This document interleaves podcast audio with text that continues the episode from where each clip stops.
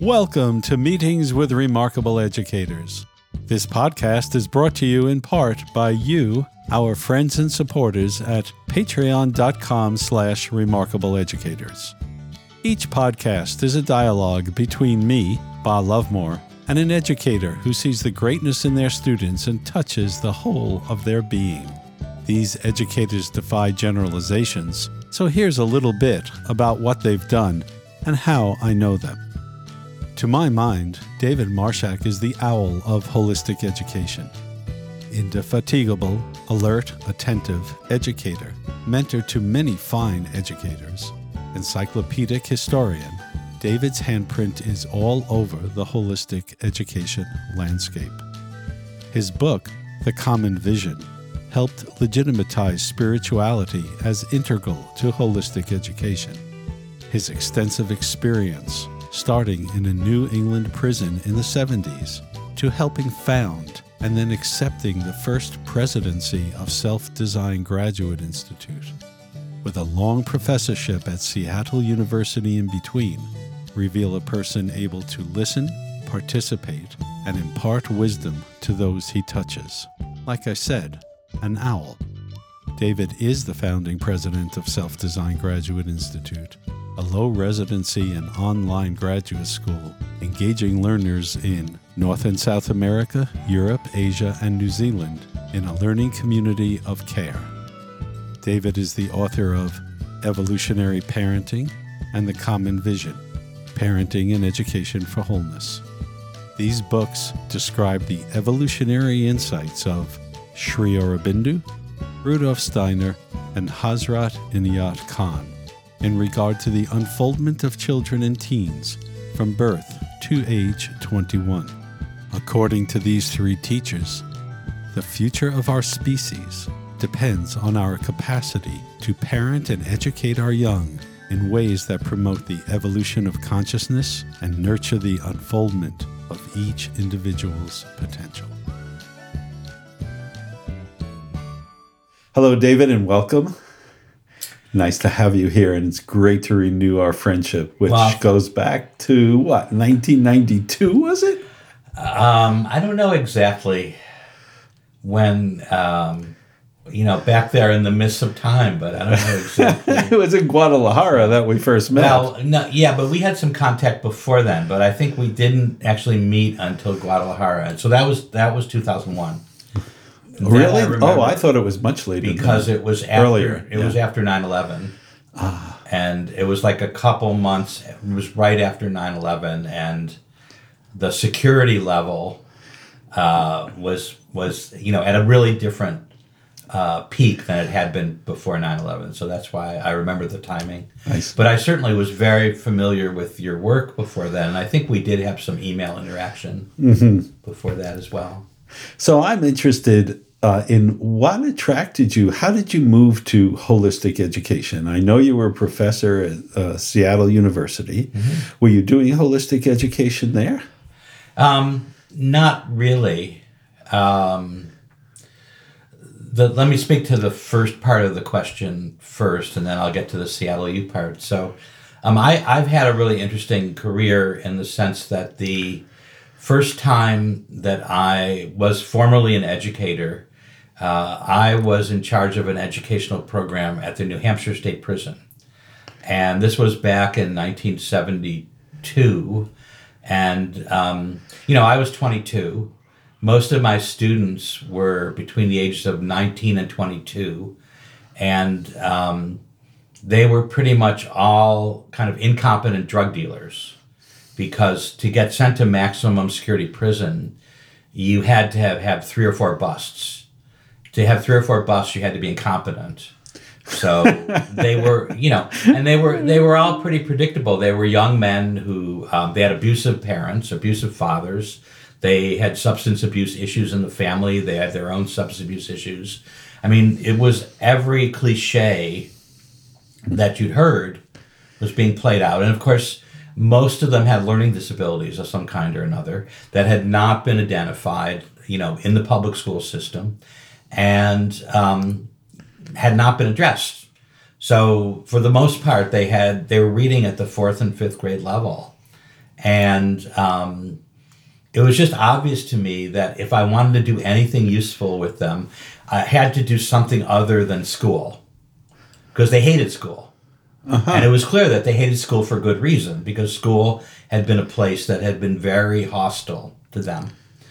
So, you know, I just really began to um, use my own intu- intuition about um, what was it that would be engaging for these young men that would get them interested in learning. So you're saying it was trial and error and just trying to connect to these young people mm-hmm. and figure out what could stimulate them. Well, the the very sh- um, short version of it was I had this brilliant insight. You know, I never read Paulo Freire, but I knew later on when I did read him mm-hmm. that I came across the same insight that he did. Was um, I had this idea where uh, I thought, well, what do people in prison want to know? They want to know about what's going on in the outside world.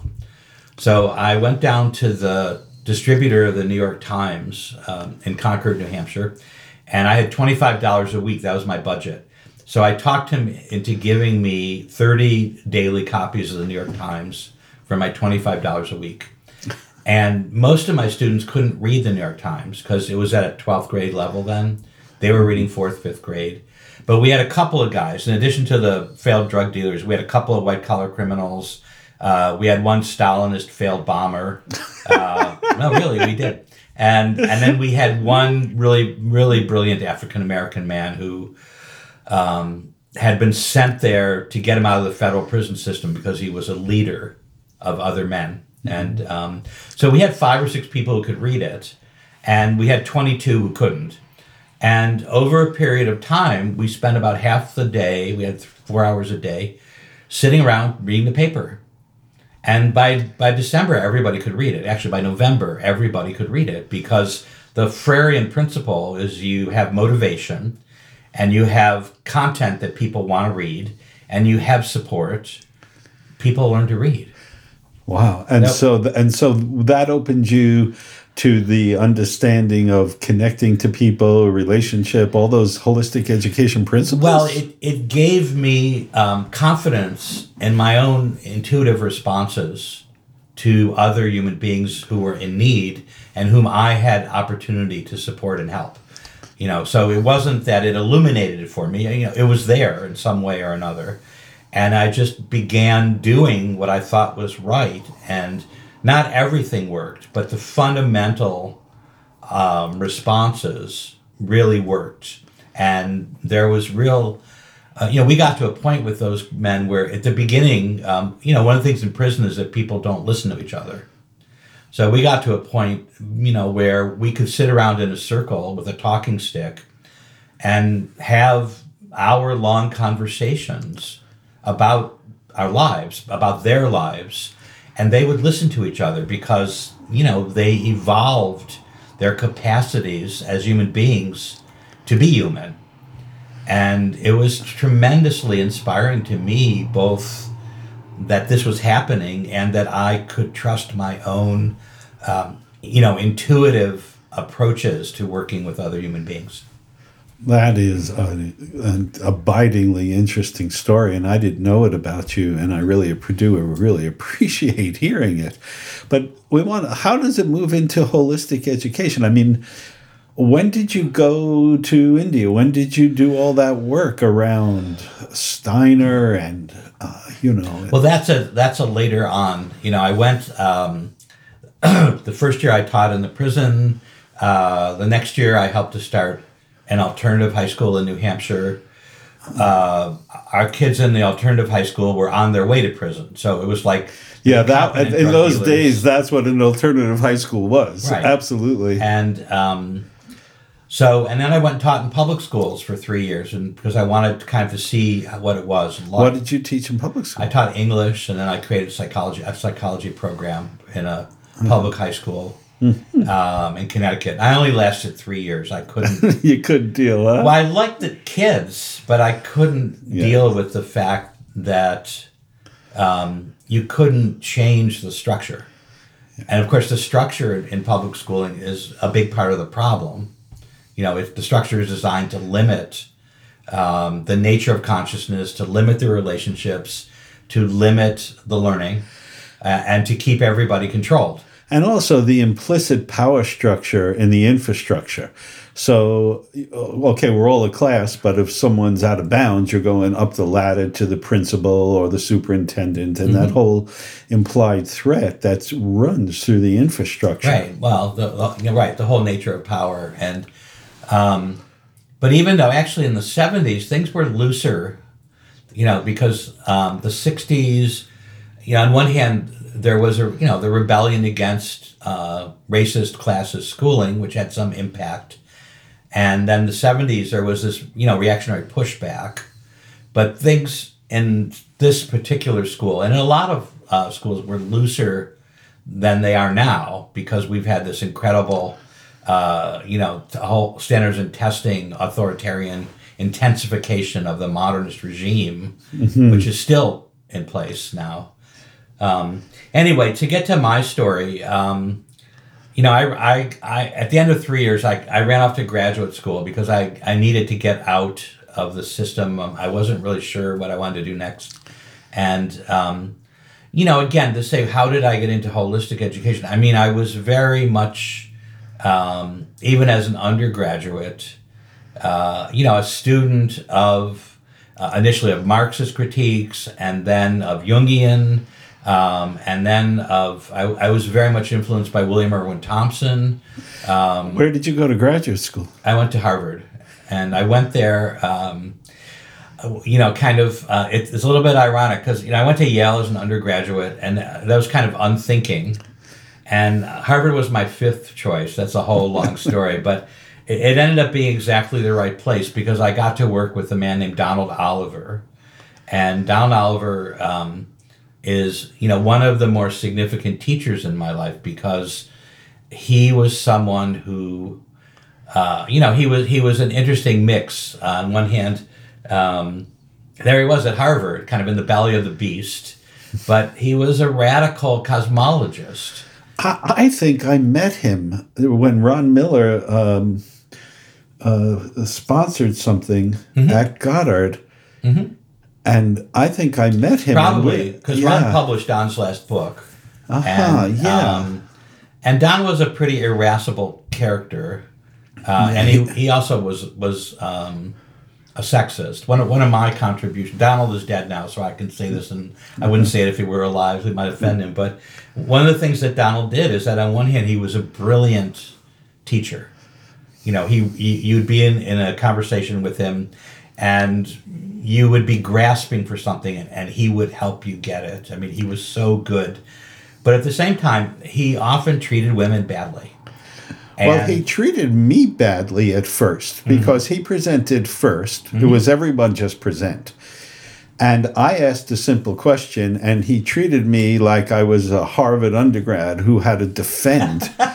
and you know me, David, I'm like, whoa, I'll back off here because I'm okay with myself and I don't need to go there. But then when he came to my talk, Uh-huh. he was incredibly gracious and he loved natural learning rhythms. Right. So you experienced the bi the bimodal part of his character, but if you'd been a woman, it would have been worse. And and and so maybe by that time, he, one of the things that I contributed to Donald, because he was in, you know, he intimidate, he was intimidating. I mean, he, you know, is that uh, you know I confronted him about the way he treated women, and pushed him back, and and there was some movement at least when I the time that I was around. Um, but Donald was really, you know, he had this capacity which of rounding up groups of graduate students, uh, and you know, we had our own program, and um, so it really was a community. It wasn't just him. Uh, I mean, he was certainly hel- very helpful to me, but there was a community of colleagues and you know we engaged in um, inquiry together for a couple of ye- couple of years, and then you know Harvard's really expensive, so you can't afford you can't finish your dissertation. you have to go work, you know, while you. So, but you know, it ended up being the right place for me to go. You are uh, of the fifth or sixth person in this podcast who did something important, uh, then taught in a public system, then felt constrained, and then went to graduate school, and then came back with a holistic perspective. It's it's amazing. I, I keep seeing it over and over now. Well, I think part of that, uh, I mean, there's another part of my story, which I'll get to in a minute, but um, part of the university, for all of its limitations and all of its corruption, is that the university is, you know, one of the few domains in the culture where there is freedom for real inquiry. And real inquiry is supported.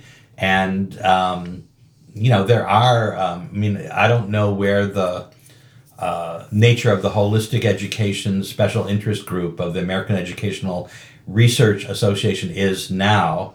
But when I was a, the program chair for that group uh, back in 2004, 2005, 2006, you know, there were about 150 members. So that meant that there were uh, at least 150 scholars out there in different universities who identified in one way or another with holistic education. And of course, the problem was that 95% of them, they were the only one in their mm-hmm. department, right. the only one in their school. Yes. And, um, you know, they, part of what the special interest group did was to create some sense of community. Um, and of course, the, uh, you know, uh, Jack Miller's conferences and work, you know, did that as well for some of the same people and some different people. Yeah. So it sounds what what what I hear is that these these different aspects of holistic understanding just kind of um, just you just came across them, you saw them, you had the inner not knowing already of them, the connections made, and then you went ahead and began to actualize them. Yeah, well, as you know, I mean, I'm I'm someone who finds a lot of uh, value in descriptions of stages of consciousness development, and so, um, you know, one of the qualities of the 1960s and growing up in the 1960s is that there was a, there were a lot of people who were accessing postmodern consciousness, and so there was support for that. Um, I mean, I, I can remember, you know, the the going back and being. I was in um, uh, my first memory of postmodern consciousness was uh, I was in a bookstore in Greenwich Village, and I was 15, I was either fourteen or fifteen. I'm not, probably fifteen. What year were you born? Because I was there too when I was fourteen and fifteen. Uh, I was born right at the end of 1949. So I was born in 47. Okay, so um, I was walking down 8th Street once. And you know, remember those hawkers used to be outside the little coffee shop, mm-hmm. you know, come in a dollar a charge and you get a cup of coffee. Mm-hmm. So I'm sitting there in this coffee shop and this guy comes on stage and to make a long story short, it's Bob Dylan. Right. Uh-huh. Oh my God! I know, like I didn't, you know, I just I thought it was great. Uh-huh. The opening person was Cher. Uh huh. It's just like that's what it was then. That's what well, it was like. Right. I, I was there uh, like a year or two after that, and so um, the the uh, when I when I um, you know got into the the the other I think it was the other end the bitter end or the other end but I actually didn't even pay. I snuck in the back door. Yeah. And Bob Dylan was long gone, but I but I did get to see uh, Eric Andersen, Tom Paxton. So oh the, so yeah, they was pretty good. But in the bookstore, I was just you know I was wandering around and I, I came across um, Paul Goodman's book, Growing Up Absurd, mm-hmm. and I mean I just the title hit me like uh, like, and then I started sat down and started reading it. And you know, it, it made sense to me. So that book doesn't make sense to you unless you're in postmodern because he's coming you know it's a postmodern critique. You, you better uh, uh, inform our listeners exactly what you mean by postmodern consciousness. It's teaching story time. Briefly teaching stories invite us to see the world with a new perspective often featuring a wise person a wise fool or a trickster animal they can be humorous and often have many shades of meaning shining throughout the story. I have told teaching stories for the past 40 years, and I love them, and I have to tell you, each time I tell one, I learn much more myself. This story is called I'm an Adult Now. The wise fool and his son were taking their salt to market. They had loaded the donkey, putting in the saddlebags on the left and the right equal amounts of salt so that the load would be balanced and they would have success in bringing it to market. However, on the way, there was a rickety bridge that they had to cross. The wise fool went first, and his 14 year old son brought up the rear. Halfway over the bridge, the wise fool turned around and saw that the load was unbalanced, that the left load was drooping and needed to be rebalanced. So he turned and called out to his 14 year old son rebalance the load, pull it up on the left. Now, think about it because this really he meant pull it up on the right. But his son, being 14 years old, had always been known to his father as contrary. So his father thought, oh, I'll tell him to pull it up on the left when I really mean the right, and then he'll pull it up on the right. However, his son went to the donkey and pulled up the load on the left, causing everything to become unbalanced and all the salt to fly off the bridge and into the torrent below. Fool, you've always been contrary. I told you to move up the left hand load thinking you would move up the right hand load. Why this time of all times did you listen to me? And his 14 year old son pulled himself up to his full height, turned to his father, and said, I'm 14 years old now and a responsible adult, and so I can follow directions. Let's have some fun interpreting this teaching story. Become a Patreon supporter at patreon.com slash remarkableeducators, and you have access to our detailed comments on how this story applies to education and parenting. Of course, that's just our perspective. The fun comes with community dialogue as the many shades of the teaching story come alive. See you there. I, I would imagine that everybody listening is familiar with developmental models for individual human beings, uh, going back to Piaget, for example, the notion that there are stages that we go through as we grow up, and that these stages are radically different, particularly in terms of cognition, but also in terms of emotion, um, in terms of the physical body, and um, and in terms of access to soul and spirit as well. So there is a developmental model called spiral dynamics uh, that has grown up um, over the last 45 years, initially created by the work of a man named Clare Graves, and then it's been um, added on to in certain ways and developed by other people. That says that, in fact, there are stages of consciousness that Homo sapiens, that the human species has gone through over the 55,000 years that we have been uh, equipped with our with our full frontal lobes. So I thought it was a hundred thousand. Well, that's Homo, okay. We don't have. Yeah, yeah. No, Sapiens goes back two hundred thousand actually. Right. But but the claim to the claim to which I think is really ironic, um, the subspecies of Homo sapiens is actually Homo sapiens sapiens, and that's the uh, little bit a little bit of, of arrogance there in our claim. But with the the idea that the full frontal lobes are available in the brain, so. Um, there are different stages, uh, and so, for example, in our in our society today, the three most common stages, um, and I'm going to use the word, the language, um, the terminology that's used by a guy named Steve McIntosh, rather than Clare Graves or Don Beck or Ken Wilber, because I think McIntosh's terminology is simpler. Well, it's really yours now. If you're talking about someone else's, you've cl- you're making it yours. Well, it is, but I'm, I'm going to you know cite my sources here. So. There he goes. The Harvard Graduate School still speaks. So, uh, just to say, friends out there, I know David, and this is from him and his heart and his beingness, and he's very polite. He's always been, but okay, go ahead. So, traditional consciousness, um, and this really goes back you know four or five thousand years. It, it, begins to show up.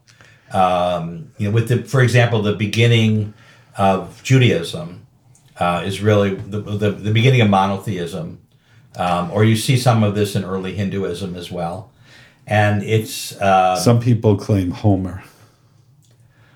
Well, that's a, Homer is a whole other. Okay, let's, right. let's, not go there. Right, that's a whole okay, other. we're leaving you out, Homer, because uh, Homer Homer. There's actually two parts to Homer. That's a different story. So, All right. and so you see this today, and so so one of the uh, claims of the developmental model is that there are both positive and negative qu- uh, qualities in each of these stages, and um, so we see traditional consciousness today being mostly manifested by fundamentalists, and it's come to a point where while there's a lot of positive in it. Um, it often manifests in really negative ways. And and the way to understand this is that we see traditional consciousness or fundamentalism um, that the structure transcends the content. So they're fundamentalist jews they're fundamentalist christians they're fundamentalist muslims they're fundamentalist hindus um, in myanmar they're fundamentalist buddhists um, they're fundamentalist atheists. You know it's this structure of absolute hierarchy and absolute uh, certainty about authority. And it tends also to be hostile to women. So, so when you say the content uh, is not as important as the structure, you mean that no matter what the authority puts forward, because it comes from an authority, therefore that's what should be done. Right. So that's the ethics of it. Okay. So, um, in the evolutionary model, the next stage is modernism. And modernism, uh, although it, showed up a little bit in Athens and you know the golden period of Athens, um, as a major cultural force, it, it dates really back to um, the end of the 16th century, the beginning of the 17th century, um, and so the we live in a culture created by modernism, and the the great gifts of modernism are you know reason, science, technology, democracy. Um, these are all profoundly positive uh, So- so- evolutionary manifestations in, in the history of the species. So what's the relationship then between structure and content? Well, um, with modernism, the, the relationship becomes clearer because there aren't multiple contents. There's a single content. Okay, I'm a little lost. Help me out. Okay. What do you mean by a single content? The content of modernism is that reason is the highest good. ah, And so then it gets manifested in these different ways. If you go back, I mean, the, the, the you know, the early prophets of modernism, um, on one hand, were people like John Locke, you know, who were the kind of theorists of democracy, uh, the idea that human beings have rights. Um, if you know, one of the great documents of modernism is the uh, the, the the U.S. Declaration of Independence, um, and um, yeah, and um, this so it, then you also see um, in the in the articulation of science. Uh, these are the, the two main domains, and then science eventually evolves into technology. so so then singular content means everything has to is subsumed into reason. Reason is the is the content field in which everything is is organized around. Right. Re- but reason also the reason also gives us power. The power comes from the application of reason. Uh, science comes from the application of reason, and um, you know, so we live in um, this culture that is still unfolding modernism. I mean, it's not like it's not like democracy is universal. Uh, it's not, of course. Um, but at the same time, because we have had, um, you know, hundreds of years now of this manifestation, uh, modernism is also corrupted. And we see that, I mean, one, one way to think about this is that uh, one of the qualities of reason in, in modernism is linear causation. So you have a cause, you have an effect. You have a cause, you have an effect. Um, the reality of the biological world is that it's it's ecological, it's systemic. So um, what happens if you dump um, oil wastes, you know, into the Cuyahoga River and set it on fire, it'll burn. Uh, and you know, I, I mentioned that because I, you know, that's an example that came up, you know, and uh, in some of the discourse recently about the Clean Water Act in the United States. And uh, but one of the ironies is that the fire in 1969 that got all the attention. Um, I just learned this the other day. Was actually the twelfth time that the Cuyahoga River had been on fire, beginning in 1892. So it's not, you know, it's it's about it's not only about the phenomenon, it's about where the consciousness is of the people in reaction to the. So, what was different Right. in 1892 was that the river burned, killed people, burned bridges, burned buildings, and then they just rebuilt them. They, they kept dumping the stuff into the river. But by 1969, there was enough consciousness of the next level, postmodern consciousness or ecological consciousness, that people looked around, and particularly young people, and said, This is insane. To have a river burning, we got to do something about this. So that's the the postmodern consciousness has really just begin to evolve uh, in large numbers of people in the last 60 years. Although, So it says that uh, what what postmodern consciousness says is that we have to be conscious and responsible to the whole, uh, all of the effects of our activity, and to uh, where it's coming from in us, our motivations, that kind of thing. well, right, the, whatever system, so the biological system, the ecological system, the system of the person, um, you know, reason is not our only capacity as human beings. We have emotions, um, we have intuition, we have bodies. Um, you know, uh, now we know, of course, uh, that we have, you know, brain cells, brain like cells in our hearts and in our guts. Well, geez, that's really interesting because pre modern cultures talked about the heart uh, and the center, the intelligence center in the belly for thousands of years. This is not new to human beings. It was only in the modern era that we ignored this stuff because we said, well, obviously the, the center of, of intelligence is the brain. So bring it back to education now, and and help us out. And are all three, uh, um, all all these three uh, uh, aspects of consciousness evident in education right now? As- absolutely.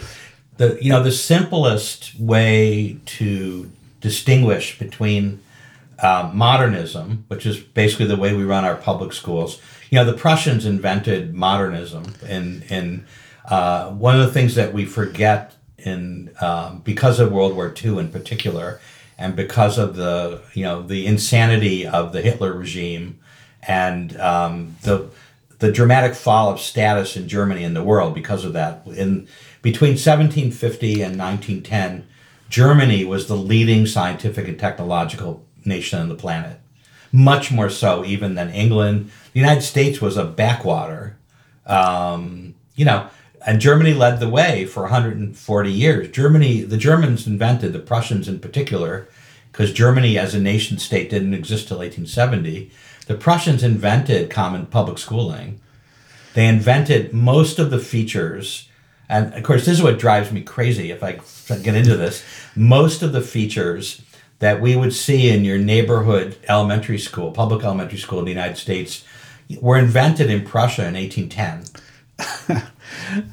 Oh. So, David, I want you to go more into the spiritual aspect of this. You have a tremendous background. Your book, one of your books that's moved me tremendously, The Common Vision. Mm-hmm.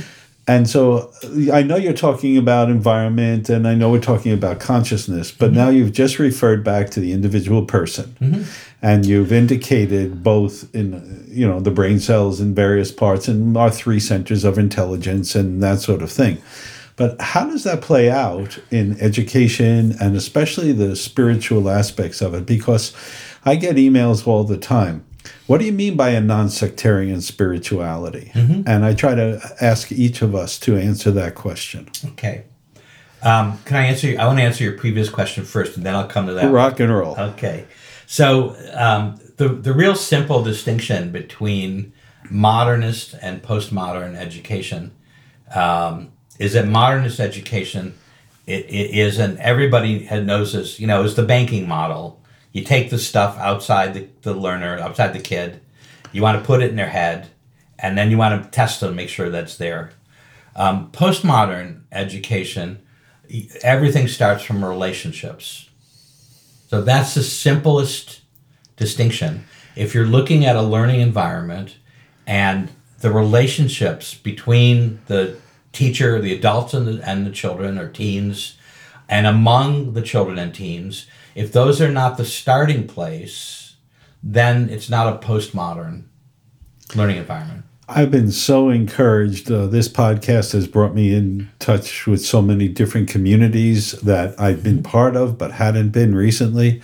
And the homeschooling community has really taken this and run with it. And it's just so exciting what they, or the, just mm-hmm. the different people and opportunities that are coming out of it. Well, I see that to some extent also. You probably know a lot more about that than I do. So, but it's really, I mean, that that's, you know, that's the simplest and some sense most profound distinction. And it doesn't, it's not to say that people that in public schools and particularly teachers in public schools don't care about kids. They do. And don't want to do things for kids. They do for the most part. Don't want to help kids.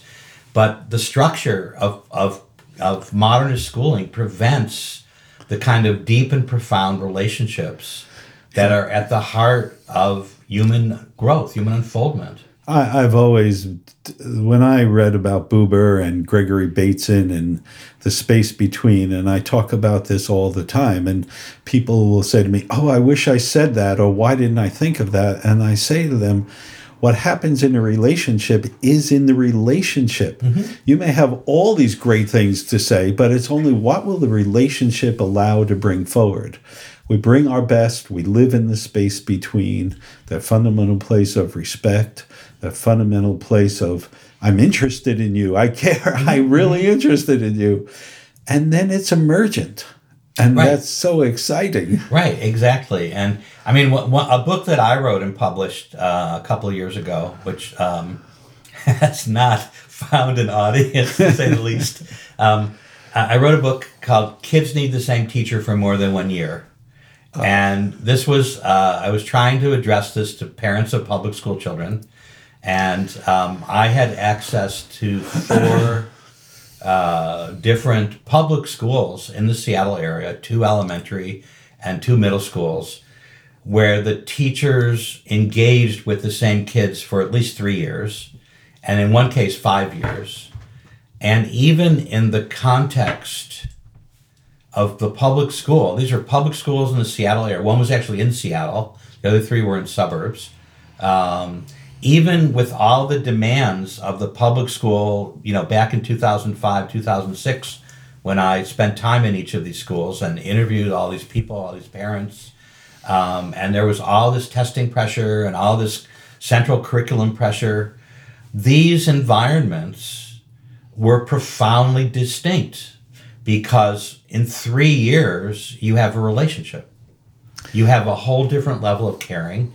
You have a whole different level of responsibility.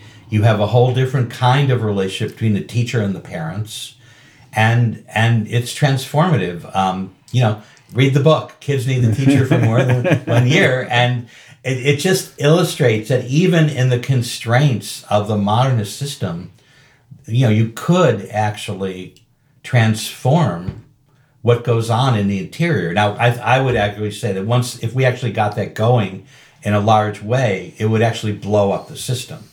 Because then people would get to a point where there'd be a critical mass and they would say to the exterior, um, you know, power structure, you know, leave us alone. So, Thank you. So let's go over to the spiritual aspect that Mm-hmm. uh, that I'm that I'm obviously so interested in and, and want to keep learning about. Okay, so that, though, just to go back to the story, then, um, I, you know, um, have my own, uh, you know, personal experience. Uh, put you know, back in the '70s, as sort of a pretty lousy meditator and a Whatever that means. well, I, I, I, had a, I ever have had a really, yeah, I, I lived in my head as a child. And so I had a very strong habitual norm of being in my head.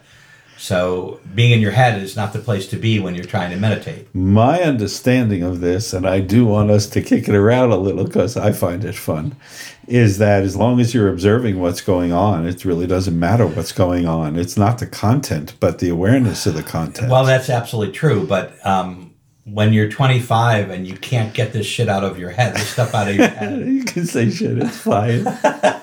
um, it doesn't feel that way. Let me say that. So, and I also, um, you know, had um, you know different kinds of um, you know, kind of dipping into different um, spiritual teachers' work, and and I always had a, you know, each time I had a very strong negative relationship with kind of any kind of authoritarian uh, stuff going on, and since that was sort of the norm for most of the uh, spiritual teachers who came from India, who were around in the seventies. Um, you know, my own experience was really pretty frustrating at the time. And um, so the bottom line is, I, uh, one evening, uh, had an intuition that came to me um, to study uh, Rudolf Steiner. And I knew a little bit about him. I mean, I didn't, I didn't know much, but I knew that there was something called the Waldorf School. And Sri Aurobindo, who I knew nothing about, uh, I mean, I, I don't think I'd ever heard his name. And Hazrat Inayat Khan, and I certainly had never heard his name. Uh, and, you know, the nature of my relationship with my intuition in my life is that I pay attention to it. So I thought, you know, this was so clear. But I thought you were only in your head. Well, my intuition was in my head, right? Oh, come on.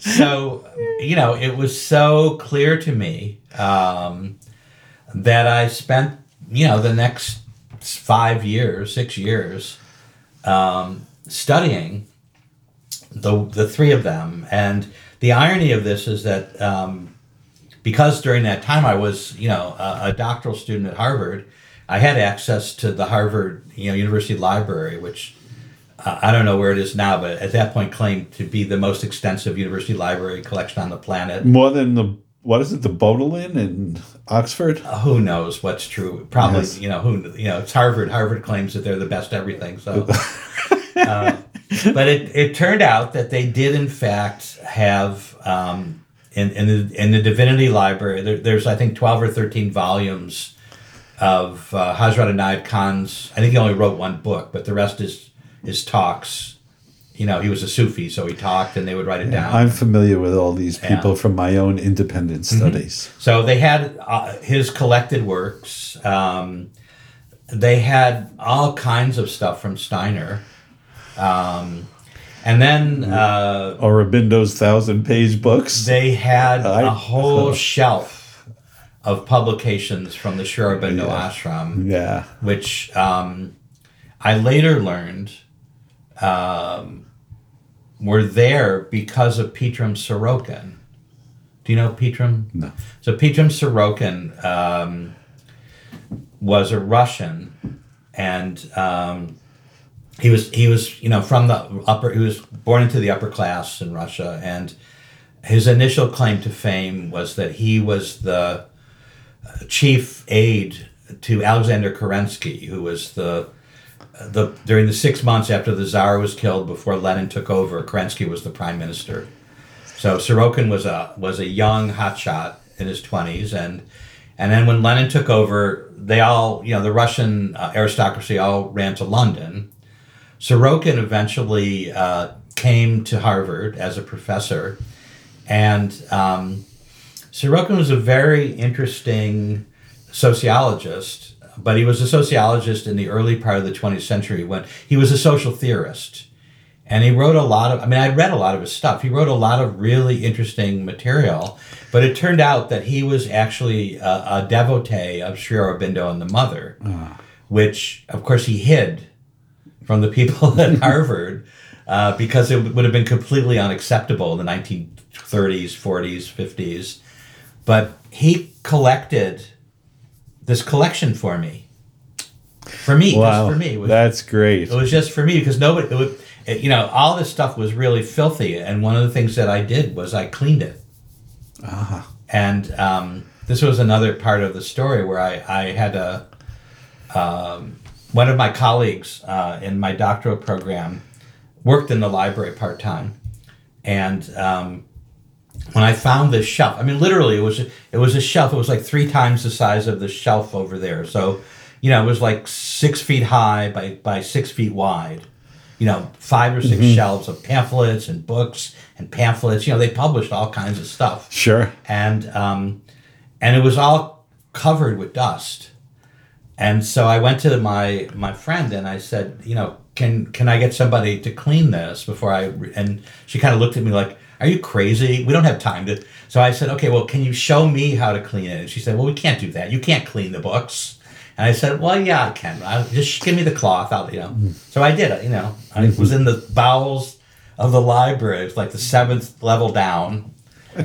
and cleaning these all these pamphlets. It was great. I mean, I had a great time. I mean, it was like an act of devotion. So, so, so anyway, okay, good. That's so, where it started. Well, that's interesting. And, and what and I so, okay, so what I discovered, you know, this is this is the core of my of my work, is that uh, around 1910, um, Steiner and Aurobindo and Inayat Khan each articulated a, a very detailed map of human unfoldment between birth and age 21 and it it's a it's essentially the, I believe I, I, would argue it's the same map. You know, they had different cultures. Um, with Steiner, I had to deal with the translators. With Inayat Khan, I had to deal with the fact that he was a Sufi and he didn't necessarily talk directly. But about this, he talked pretty directly. And then Aurobindo was great because he wrote in English. You know, he was very clear. Once you understood his system, he's a very clear writer. Um, so the three of them articulated this map of human unfoldment from birth to age 21 that describes the unfoldment potential of the physical body, uh, the emotional body, the, the mental body, and the soul and spirit. Um, and that pretty much everything that's been discovered by developmental psychologists, beginning with Jean Piaget, and all of the people who have followed in his footsteps, who have looked at this, fits within this same map that these three men created. And Maria Montessori had half of the map. You know, she had the body part and she had the mental part at the same time in, in 1910. Sounds wow! That there was so much in those early 1900s, wasn't there? Science and literature, general semantics, just this tremendous explosion. Well, we we haven't caught up to you know they've. I mean, my work has really been about um, making taking that information, you know, out of the spiritual teacher category, and making it available to wider audiences. Um, you know, in in the um, in the English speaking world. Well, that's that's really interesting because it leads to the question that I've been incubating as we speak, and that is, you work with people in a master's program that you help create, self-designed graduate institute, by the way, and we always respect and honor SDGI at the end of every podcast. Well, thank you. and well, thank you for making us part of the faculty. Well, you're very welcome. And um, excuse me, and um, one of the questions we have endlessly is how do we allow new educators to come forward um, with this deep understanding um, in which in to use the term postmodern really extends back into self-reflection so that they have it embo- they're at least embodying it or participating in it in a way that it's not some objectified series of information that's just going to be transmitted, mm-hmm. but is actually a living, breathing uh, event. And I know in the schools that I've run, and you know about them, it's been very hard to find really good teachers. I know Paul up on Orcas Island also, he always writes to me, Do you know anyone? Deborah, uh, Debbie Millen out at Wingra, same thing. So, what do you see in that? Have you had success in that? Um, and what would it look like and what can we do here? Because uh, to me that's a really that's probably the most important social justice question i know right now. Um, yeah I, I mean i certainly don't know the answer to that question. So i just you know will put forth some ideas well and your experiences to too. I mean you've been um, working at this. well the, the, the difference with uh, with uh, you know with self design uh, graduate institute um, is that we actually don't have a lot of learners who are focused on the education of children, and I think that's because um, you know people look at this whole school structure and the you know the apparent um, you know impermeability of its manifestation in our societies. And so I I, I don't know um, you know I, I wonder about um, the path forward you know I think I think um, I, I had um, a learner uh, a couple years ago um, who was really excited about reading what Buckminster Fuller had written about education. And I actually had never, I mean, I knew about Bucky Fuller, of course, but I had never come across his writings about education. I, for some reason, I just never paid attention to it. And she was really interested in it because uh, Brent Cameron had really been influenced a lot. Brent was the founder of Self Design in Canada. And um, so uh, I did I did a directed study and at Self Design Graduate Institute we have courses and we have directed studies and the directed studies come from the learners. So this direct study came uh, from this learner, but it was really my directed study too. We did it together. It was great, and you know it brought me back to what Bucky Fuller says about change, which is, you know, don't try to change the existing institution, create new ones. And yeah, I think he given the fact that um, modernist schooling is the most reactionary manifestation in our culture. It's it's it's you know the place to go is elsewhere.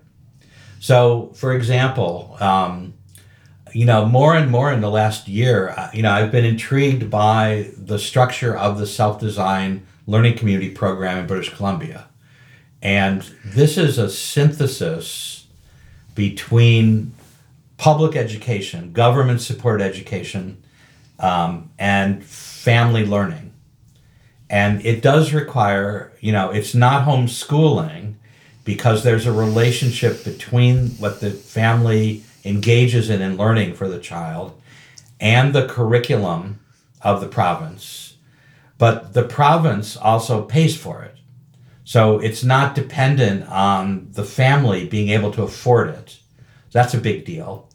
And um, it's really the only large scale model that I'm aware of anywhere where there's a synthesis between schooling in some kind of conventional notion um, and home education, which is really home education is the pre modern form of learning everybody learned at home before school. But you know, before the Industrial Revolution, everybody learned at home, except for a, a few boys in the upper class who went off to school. Um, and so, you know, we're coming to the end of, of modernism. I mean, that you know, the modernist structures are breaking down. I mean, democracy is breaking down. I, am working, as you know, you've put me in touch. I have 20 or so British learners in the British Columbia mm-hmm. uh, self design system that I've just started working with. And they are among the most enthusiastic mm-hmm. and quick learning uh, support people I've ever seen. And mm-hmm. of course, I've done so much work in my life around family with Josette, with myself, all those family programs I mm-hmm. ran, and so on. So they are just excited and into it, and it's really enlivening for me to be part of it. Well, I mean, one of Brent's uh, Brent Cameron's you know elements of genius in creating this program, and I want to acknowledge he didn't do it alone. There were other folks helping him with it.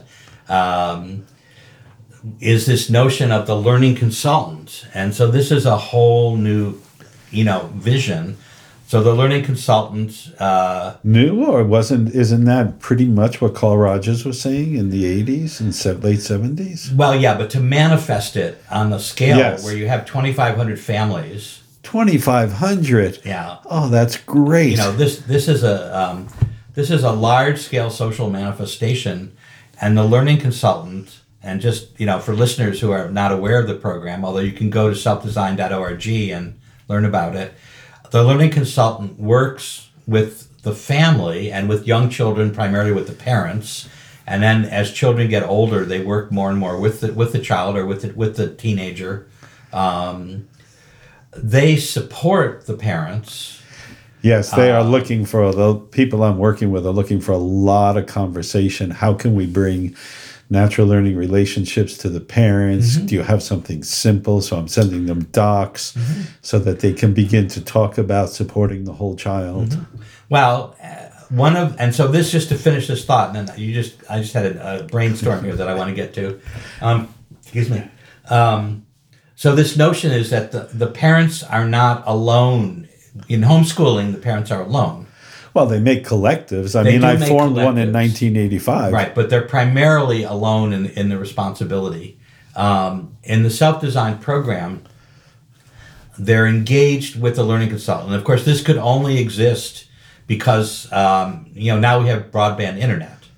So there's a quality of relationship. You know, some of them do use the telephone, but they really do use video chatting. And um, there's a quality of relationship that comes because of the video chatting, because people can see each other's faces. I, I'm surprised at how uh, how much relationship is possible there. I was Mm-hmm. skeptical, but every time I've done it, it has been successful. So, so this brings um, this technological innovation, and you know, into play, and makes possible what's really a new form. this you know, this has become clear and clear to me in the last couple of years. Actually, the last year, that that self-designed program in British Columbia is really a new form, and uh, what's exciting about it is that you know one of the larger societal trends um, is that more and more people are we're going to be working at home. And this is already happening and it's going to intensify. And um, so it makes possible, um, it's not a return to pre modern education, but it's an innovation that, that takes some pre modern elements and integrates them with the modern, with the postmodern, and then begins to have integral qualities because the, the nature of integral consciousness um, is the capacity to, uh, as, as Ken Wilber says, transcend and include. So you're, you've evolved to a higher level of consciousness, but you can include positive elements from previous stages. Great. Well, we have about five or ten more minutes. So you said, did we cover the brainstorm? No. What's the brainstorm? Okay, so And then um, I'm, I'm going to have one more question after that that's important to me, which is asking you to give advice. There's a lot of people now who are listening to this podcast.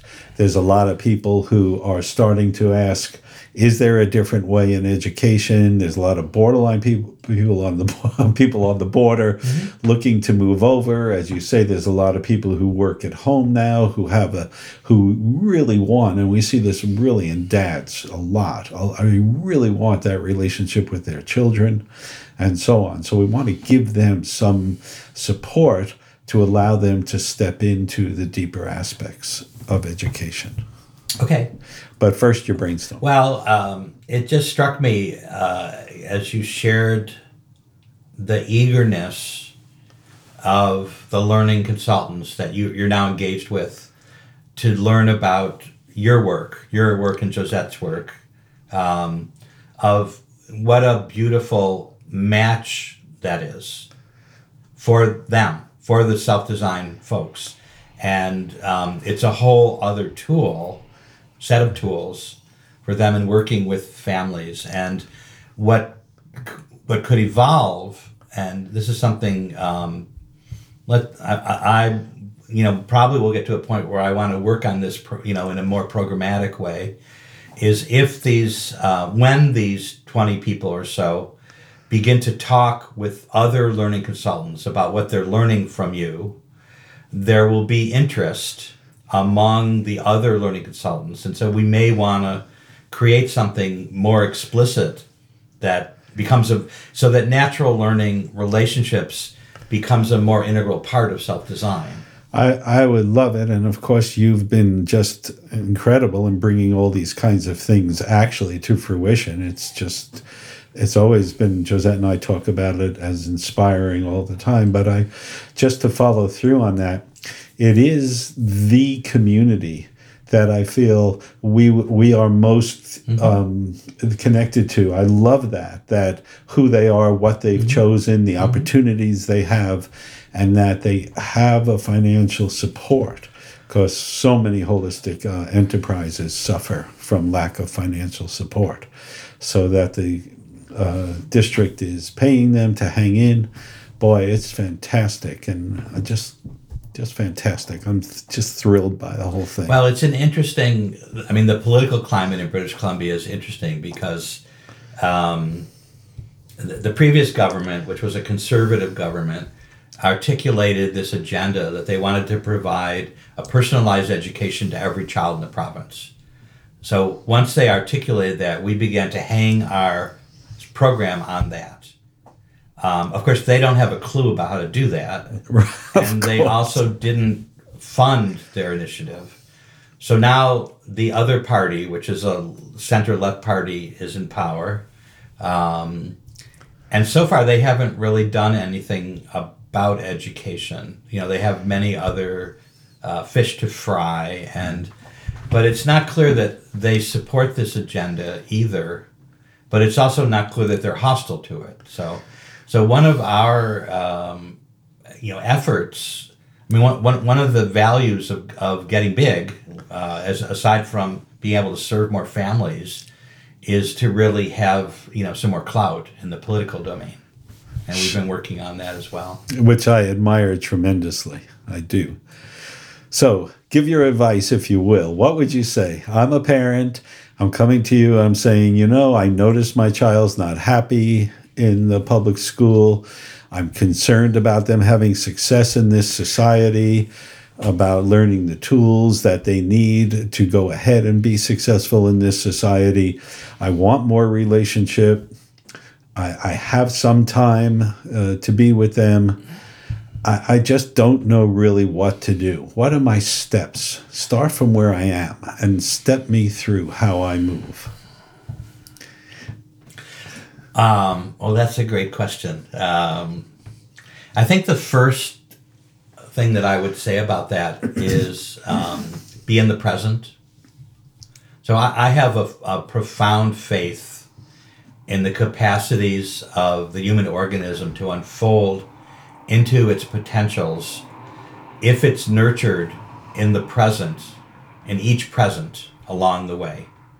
And um, so I think this notion of worrying about, you know, what kind of work will my child have, or will they be financially successful, or will they be able to compete, um, misses the point because there's really no way to know what the society will be like in 10, 15, 20, 25 years that your child is going to grow up into.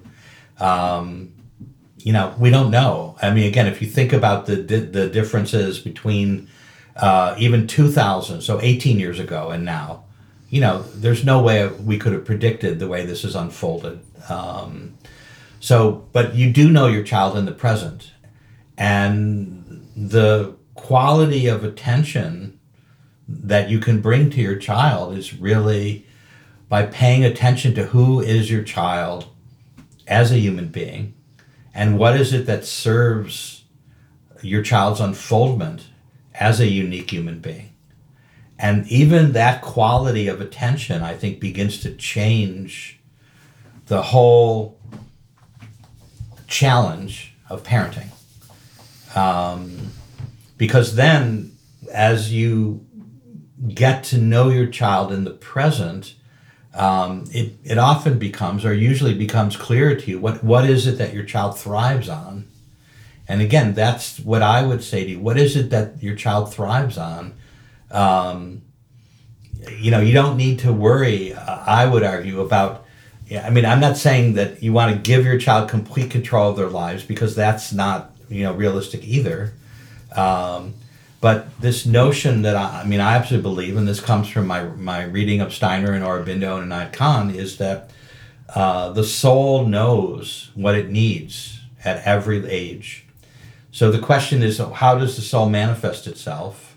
And the way that they describe this is that the soul manifests itself through the child's interest, through the child's curiosity, through the child's expression of will and and will is really different than desire. And that's a critical distinction because you know we all have a desire nature and our desire nature is not necessarily good for us. You know like we'd like to ha- we'd like to have sometimes you know a fourth cupcake or a fifth cupcake you know. Or a second. That's the desire nature. But but the will is a really different quality. And and again parents can really get clear about that distinction just by looking at yourself, feeling into yourself. What's that distinction between the desire nature and the will?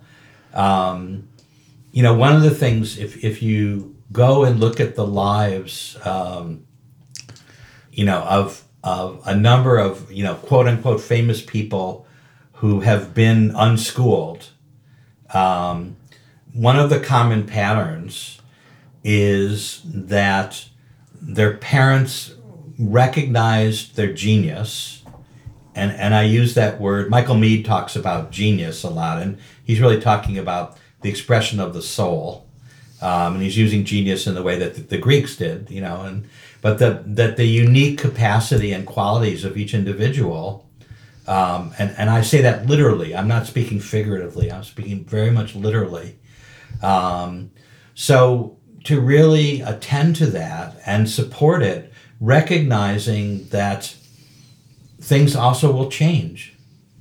You know, that, that what is the most profound interest of the seven year old might become really different when they're 11 or 12 or 13. It will become very different, but that's really okay. Mm-hmm. That's fine because or the- sometimes it won't. Sometimes there's a clarity I know. that expresses itself, you know, at three. I mean, Mozart, I mean, it's, you know, Well, that's You know. yeah. I know what you're saying. but but again, he's not that unique. You know, that's the piece that I want to get at. Then, I mean, another part of this is, you know, we one of the things we do in the society, um, you know, we pick out these 15, 16, 17 year olds who are changing the world, and we say, wow, isn't that really exciting? Um, aren't they unique? Well, they are unique, but that capacity exists in, in every adolescent. It's it's the subst it's the absolute the, you know I was walking with my son Albie the other day and he said you know I've been thinking about faith he, he said and I've come up with this idea he said to me faith is just the sure and certain knowledge that everyone has greatness and wholeness in them just mm-hmm. ready to come forward mm-hmm. isn't that a great definition mm-hmm. I thought yeah Albie nah, thank you Absolutely. Thank you. Okay, well, thank you, David. I think Josette wants to come in and snap our picture. so that's where we'll go now. Thank, Thank you. This has been fun. I've enjoyed the, the opportunity uh, to have this conversation. Meetings with Remarkable Educators is brought to you in part by our friends and supporters on Patreon. If you enjoy our podcast and want access to enriching gifts for parents and educators, please visit patreon.com slash remarkableeducators and consider becoming a patron. Your support means the world to us and will allow us to continue this essential project. Our sound engineer is Dimitri Young. Our webmaster is Nathan Young, and our all important social media maven is Cleo Young. All podcasts are transcribed with show notes and can be found at remarkable-educators.com. This is Bob Lovemore reminding you that holistic relationships with children leads to joy and self-knowledge with the adults in their lives. With respect for you and for children everywhere. See you next time.